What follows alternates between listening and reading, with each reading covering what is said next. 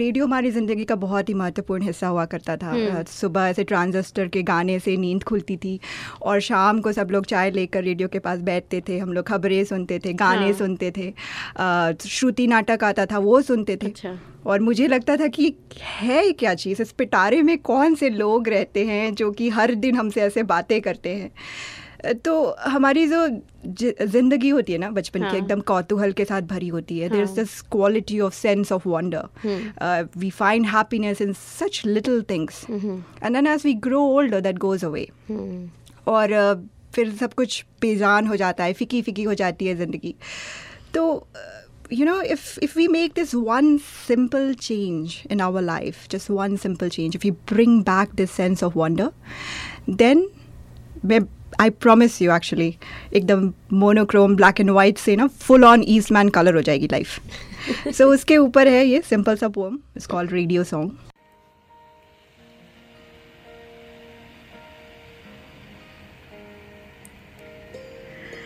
If I could time travel, I would visit and visit often. The times when I wondered about the world that lived inside the radio. When I spent several minutes every day staring at the holes of the speaker to see if I can somehow decipher how the buffalo, the ढोलक, men, women, and singers made their way inside. How tiny they must be. I believed in Thumbelina and felt like Gulliver often.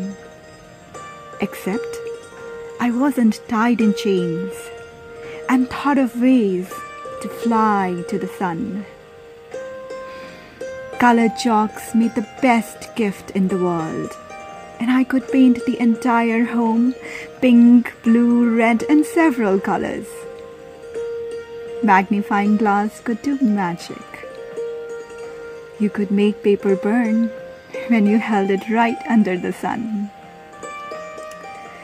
When the construction truck dropped bricks and sand in front of our homes, heartbeats would stop. For the next few weeks, we would roll and build sand castles, balance precariously on the bricks, and often make red brick powder with which we could color each other. Paper airplanes flew around as we did headstands on the pillow. I followed the brother around to annoy him, squabbling over biscuits and another square of dairy milk. We often imagined that you could put any home on wheels and pull and take it to wherever you go. The moon followed us everywhere, and we believed we could actually finish counting the stars. You know, I did not know of Santa, but I did know of a radio with people living inside it. And then, just like that, people stopped living inside it. Every single time cynicism hits me, and the world seems impossible, I want to travel. I want to travel and visit a time when the world was possible. To bring back pieces of wonder with which to look around.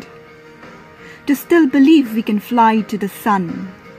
To the center of the universe even. To the center of the universe even. With faces painted with red brick powder. Radio Song. ये जो next piece है ये मेरे दिल के बहुत करीब है। सवाल जवाब नाम है इसका। मैंने अपने पापा से इंस्पायर होके ये पीस लिखी थी. I lost him when I was 9. तो उसके बाद बड़ा ही सब कुछ समझ नहीं आता था कि क्या है right. और काफ़ी सालों तक नहीं समझ में आता था कि क्यों ऐसा हुआ. तो सब कुछ जैसे आई सेड लिखने से ना I started making sense of things and I started writing. तो ये जो पीस है ये मैंने लिखा है उनके बारे में, उनके साथ कैसे मैं सवाल जवाब करती थी. और अब भी लगता है कि इट डजेंट मैटर कि कोई अगर you know if they pass on it doesn't matter because they are still with you in spirit. उनसे आप कभी भी बातें करना चाहो तो आप उनसे बात कर सकते हैं. तो बस उसी के ऊपर है. How beautiful is that. सवाल जवाब बाय अंजना सुरेन. अक्सर हम चंपक पकड़कर बाहर देखते. कुछ दिन हुए किसी तरह से अक्षरों को जोड़ना सीखा था हमने, किसी तरह से फिर शब्द बनाकर पढ़ना सीखा था हमने. पर कहानी किसी तरह समझ आ भी जाए तो भी अधूरी लगती. इतने अनगिनत सवाल जो होते थे हमारे पास, और जवाब कौन देता. फिर आप आते, हमें उठा लेते, हवा में फेंकते और फिर हम शुरू हो जाते सवालों का पिटारा लिए.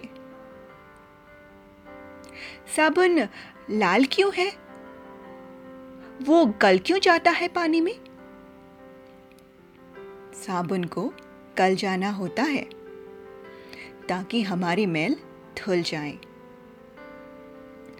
आप हर एक सवाल का जवाब देते. फिर हम दोनों मिलकर कुछ तारे गिनते. वही 100, 101, 200. एक बार पर्दों के पीछे से आपको बातें करते हुए सुना था हमने. सोफे पर बैठो, जमीन पर नहीं, आप कह रहे थे सैगर अंकल से. ये घर है हमारा और मेहमान हो तुम हमारे. साहब, हम सिर्फ ऑफिस में हैं. उनके जाने के बाद ना आपसे पूछा था हमने, आपने उनके बाल बच्चों के बारे में क्यों पूछा. बच्चे तो ठीक हैं, वो नहीं आए थे, मगर बाल वो तो दिख रहे थे ना सर पर.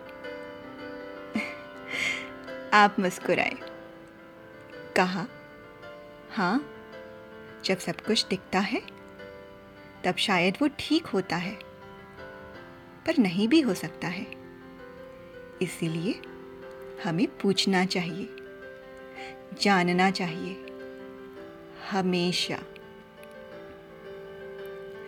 आपके प्लेट से खाना खाने के लिए शाम के 3 बजे नींद से उठकर फिर से तैयार हो जाते थे हम.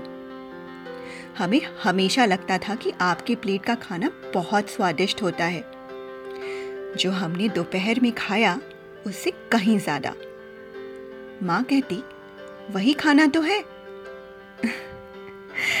असल में तो बड़े चाव से खाते थे आप, और आपके साथ हमने भी चाव से खाना सीख लिया.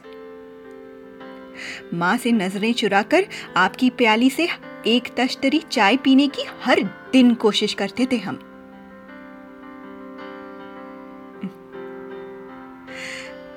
पता है, अब भी कभी कभी बाहर देख लेते हैं हम. लगता है शायद आप आ जाएं. फिर से हमारे कुछ एक आध सवालों का जवाब दे जाएं. जहाँ आप रहते हैं वहाँ से हमें देखकर मुस्कुराते होंगे ना आप, और हमारे चाय से इश्क को देखकर कह-कह लगाते होंगे ना आप. पता है, आज साबुन से हाथ धोया था मैंने. लाल रंग का साबुन था, थोड़ा सा साबुन गल गया, फिर से गल गया.